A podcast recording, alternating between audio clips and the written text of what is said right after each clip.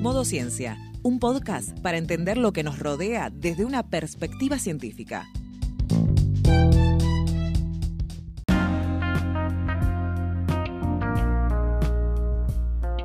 Prepárate unos mates, un té o un café, que ya activamos el modo ciencia.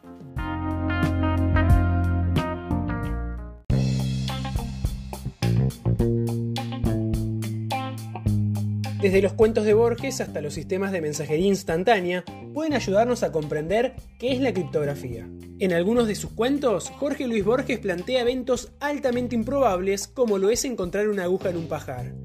Y este concepto es posible vincularlo a las criptografías antigua y moderna. Jorge Nicolás López es doctor en matemática, es docente, investigador y extensionista de la Facultad de Ciencias Exactas y Naturales de la Universidad Nacional de Mar del Plata. López recorre la literatura borgiana para describir la criptografía clásica, habla de mensajes de texto cifrados para explicar la criptografía moderna y propone un acertijo para entender cómo se piensa un mensaje enigmático.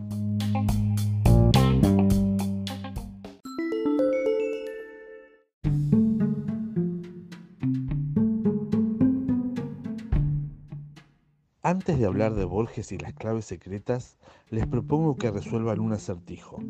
Son los años 50, una famosa espía compra un diario y entra en una cabina telefónica. Llama un número y sin mediar palabra del otro lado de la línea, lentamente le recitan unos 20 números. 7, 3, 10, etc. Mientras la espía ojea el diario. Al terminar ella dice, comprendido, cuelga, sale y tira el diario. El juego consiste en que ustedes deben explicar todos los elementos del relato. Las pistas las iré dando a lo largo de esta charla donde pretendo relacionar un concepto muy usado por Borges con la criptografía antigua y moderna. El concepto es el siguiente. Cosas con muy muy poca probabilidad de ocurrir. Eventos altamente improbables. Lo voy a llamar la aguja en el pajar, porque encontrar una aguja en un pajar es casi imposible. Pero Borges pensó en cosas realmente casi imposibles como, y ahí va el primer ejemplo borgiano, reescribir el Quijote de la Mancha sin copiarse. Ese es el argumento del cuento que se llama Pierre Menard, autor del Quijote. En este cuento Borges nos relata que Menard es un escritor francés del año 1900 que decide escribir el Quijote de Cervantes. No me refiero a recrear un nuevo Quijote, sino a escribir exactamente lo mismo, pero vale la aclaración sin copiarse. El relato nos da a entender que Pierre Menard no tiene una memoria perfecta ni ningún superpoder, pero asimismo Borges asegura que Pierre Menard consigue escribir tres capítulos sin recurrir a ninguna trampa. Convengamos que eso es prácticamente imposible, pero existe una muy, muy, muy improbable posibilidad de que sea cierto. Otro caso de evento altamente improbable lo encontramos en el cuento La Biblioteca de Babel. La biblioteca la podemos pensar como un edificio enorme, enorme, enorme de ancho y enorme de alto, donde todos los departamentos son hexágonos unidos por pasillos estrechos o escaleras caracol. Cada hexágono contiene cuatro estantes llenos de libros y todos los libros tienen 410 páginas, con unas 3.200 letras por página. Los habitantes de ese mundo en forma de biblioteca se llaman bibliotecarios. Hace siglos los bibliotecarios tienen la certeza que todos los libros son distintos, porque nunca encontraron dos iguales. Pero hace poco el hallazgo de un libro que tiene escrito MCB, MCB, MCB miles de veces desde el inicio hasta el final, les hizo elaborar otra teoría complementaria. La biblioteca contiene todos los libros que se pueden escribir con las letras de la A a la Z, el punto y la coma en 410 páginas. No solo todos los libros escritos en cualquier idioma o mezcla de idiomas, sino todos, todos, los ya escritos, los que todavía no se escribieron y los que nunca se van a escribir, los de Borges, los de Coelho, la guía telefónica de Nunca Jamás y la Odisea de Homero, pero escrita al revés. Pero también muchos de estos libros serían un montón de letras, puntos y comas sin sentido. Ah, me olvidaba, la biblioteca tendría que ser más grande que el universo conocido. Y ustedes dirán, ¿y dónde está lo muy, muy improbable? Lo muy, muy improbable es tomar un libro al azar y que tenga por lo menos una página con sentido. O sea, la mayor parte de la biblioteca no sirve para nada. O bien, y ahí Borges menciona la criptografía, están escritos en un código secreto que no nos fue revelado. Para experimentar la biblioteca de Babel, entren a libraryofbabel.info, donde un tal Jonathan Basile armó una versión muy particular de esta biblioteca. Pueden entrar y solicitar un libro al azar y verán cómo todas sus páginas son letras al azar, con alguna palabra corta si tienen suerte. Ya que estamos les cuento que si no me equivoqué con las cuentas, la biblioteca entra en aproximadamente 10 a la 47.000 terabytes. Esto es un 1 seguido de 47.000 ceros. Y dado que hoy por hoy un terabyte ocupa el tamaño de un alfajor, calculen ustedes cuántos universos hacen falta para guardar la biblioteca, pero en su formato digital. De esto queda claro que Jonathan Basile no creó todos los libros y los guardó sino que los va generando a medida que el internauta los va buscando. La enseñanza de esto es que en el mundo de la computación, que es el mundo de la criptografía moderna, podemos manejar números extremadamente grandes sin muchas complicaciones. Ahora pasemos a la criptografía clásica. En el cuento Tron Ukvar Orbis Tertius, Borges nos cuenta que en un mundo ya perdido, algunos científicos tenían la teoría de que, y cito, el universo es comparable a esas criptografías en las que no valen todos los símbolos y que solo es verdadero lo que sucede cada 300 noches. Nos interesa la comparación, las criptografías donde no valen todos los símbolos. ¿A qué se refiere? Borges nos plantea la idea de redundancia, que es agregarle símbolos, que pueden ser letras o sílabas o palabras, al mensaje original hasta que quede otro mensaje, que llamamos el mensaje encriptado. Ejemplo de esto es el idioma jeringoso, o sea, hablar agregando las sílabas pape, pío, pu. Este, así, por ejemplo, Borges genio queda borpo, gespe, gepe, niopo. Algo eh, no tan difícil de entender porque la verdad es que estoy agregando pocas sílabas. Con esta gran pista vamos a resolver el acertijo de la espía y la lista de números. Recordemos, los números eran 7, 3, 10, 10, etc. El primer número, el 7, quiere decir que en la primera página del diario busque la séptima letra. Si el diario empieza diciendo pasado mañana, la séptima letra es una M. En la segunda página tienen que buscar la letra en la posición 3. Digamos que es una A. Entonces ya vamos formando más. Y así el espía tiene que hojar las 20 páginas y rescatar una letra de cada página hasta completar el mensaje un mensaje secreto metido dentro de un mar de letras que es el diario, como una aguja en un pajar. Ahora sí vamos a la criptografía moderna. Al que un grupo de WhatsApp vemos una leyenda que dice, los mensajes están cifrados de extremo a extremo, nadie ni WhatsApp puede leerlos.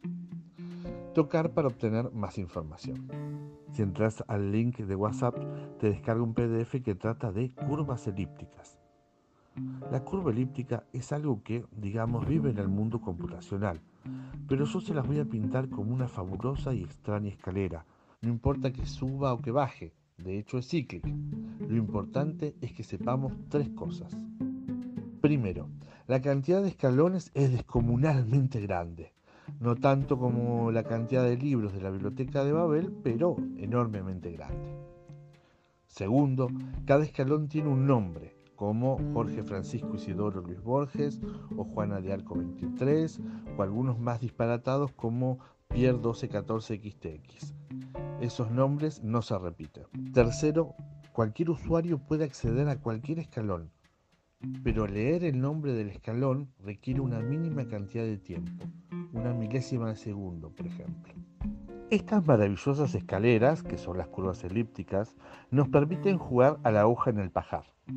Yo elijo un escalón, pero no un escalón como el 104, un escalón bien lejos, digamos que elijo el lugar 2 a la 100, que es un número inmenso, créanme. Y en ese escalón leo que dice el nombre del escalón, Victorio Campo 2021. Entonces desafío a todo el mundo a encontrar cuál es el escalón que dice Victorio Campo 2021. Hasta hoy en día la ciencia matemática nos garantiza que nadie es capaz de encontrar la respuesta si no es explorando escalón por escalón. Si alguien acepta mi desafío y empieza por el escalón 1 y sigue por el 2, tendrá que pasar por 2 a las 100 escalones y como leer cada escalón requiere un milisegundo, ya hice la cuenta, tardará 10 a 16 siglos en llegar hasta mi escalón. Así es que es como buscar una aguja en un pajar. Perdidos en una escalera es una idea que sería del agrado de Borges, sin duda. Ahora volvamos a WhatsApp. ¿Cómo es posible que la comunicación sea tan segura como prometen? Bueno, primero hay que suponer que hay una parte del celular que es realmente segura, cosa que yo dudo. Pero si eso es cierto, entonces podemos suponer que el riesgo está en la transmisión, porque cualquier hacker o los tipos malos de WhatsApp pueden leer todo lo que nos estamos enviando. Bueno, y ahora sí abra sus mentes porque les voy a explicar cómo funciona el sistema de llave pública, llave privada. Yo quiero recibir mensajes secretos de ustedes. Bueno, primero los celulares se ponen de acuerdo qué curva elíptica vamos a usar. Claro que esos los malos de WhatsApp lo saben porque implica transmisión de datos. Ahora, mi celular privadamente elige un escalón, digamos otra vez 2 a la 100, y lee su nombre, que digamos Victorio Campo 2021. Mi celular le envía a ustedes el mensaje Victorio Campo 2021 es la llave pública de Jorge López. Eso seguro que lo detectan los malos de WhatsApp, pero no importa, porque ellos no saben que el escalón es el 2 a la 100. Ustedes, o mejor dicho, el celular que estén usando, usa mi llave pública, o sea, Victorio Campo 2021, para encriptar el mensaje que me quieren mandar. El método, el algoritmo de esa encriptación es parte de la matemática difícil que no les voy a contar. Aclaremos que ese algoritmo también es público. Bueno, y entonces el celular me manda el mensaje encriptado. Los malos lo van a leer, pero no lo van a entender. Ahora, mi celular recibe el mensaje y usa mi llave privada, que nadie me sabe, que es el número 2 a la 100, para desencriptar el mensaje. Otra vez uso el algoritmo que no les quiero explicar. Y mi celular, bueno, me muestra el mensaje desencriptado. Suena raro porque los malos de WhatsApp tienen el mensaje encriptado, la llave pública, el algoritmo. O sea, conocen casi todo. El sentido común nos dice que haciendo los pasos inversos ellos podrían desencriptar. Bueno, el kit de la cuestión está en que esos pasos inversos no se pueden dar fácilmente. Como metáfora les digo, hacer un omelette es fácil, pero a partir del omelette recuperar sanos los huevos es prácticamente imposible. Una de las preguntas que surgen cuando entendemos cómo funciona este sistema de llaves públicas y llaves privadas es, pero si el mensaje es corto, los malos pueden imaginarse el mensaje, usar tu llave pública para encriptar ese mensaje inventado, y si es igual al mensaje encriptado por nosotros, se dan cuenta que los dos mensajes vienen de los mismos y nos descubrieron. Y es muy cierto. Por eso si van a mandar un mensaje corto, entonces háganlo largo rellenando con caracteres aleatorios. Pero ustedes podrían insistir. Aún así, los malos pueden probar con muchos mensajes largos y podrían justo justo elegir el que estamos mandando. Claro, claro, les diría yo, pero eso es muy improbable porque es lo mismo que hacer la gran Pierre Menard. Pero peor, porque Pierre leyó alguna vez el Quijote y los malos del WhatsApp estarían inventando el mensaje de la nada. Los cuentos citados eh, son del libro Ficciones, pero en el libro, el Aleph, pueden leer el único cuento de Borges donde hay un código secreto explícito.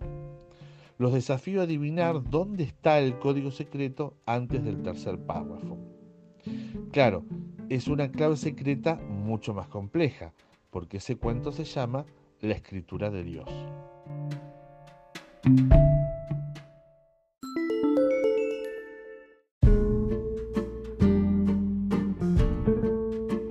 hacen falta motivos para sumergirse una y otra vez en la literatura de Jorge Luis Borges. Pero si seguiste con atención el acertijo final comentado por López y te generaron intriga los textos mencionados, la mejor manera de acompañar este episodio es con la lectura de los cuentos del gran escritor argentino.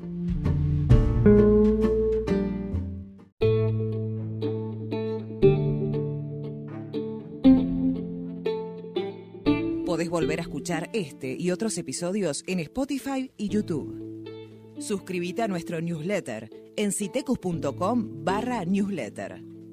Encontranos en las redes sociales como Citecus OC.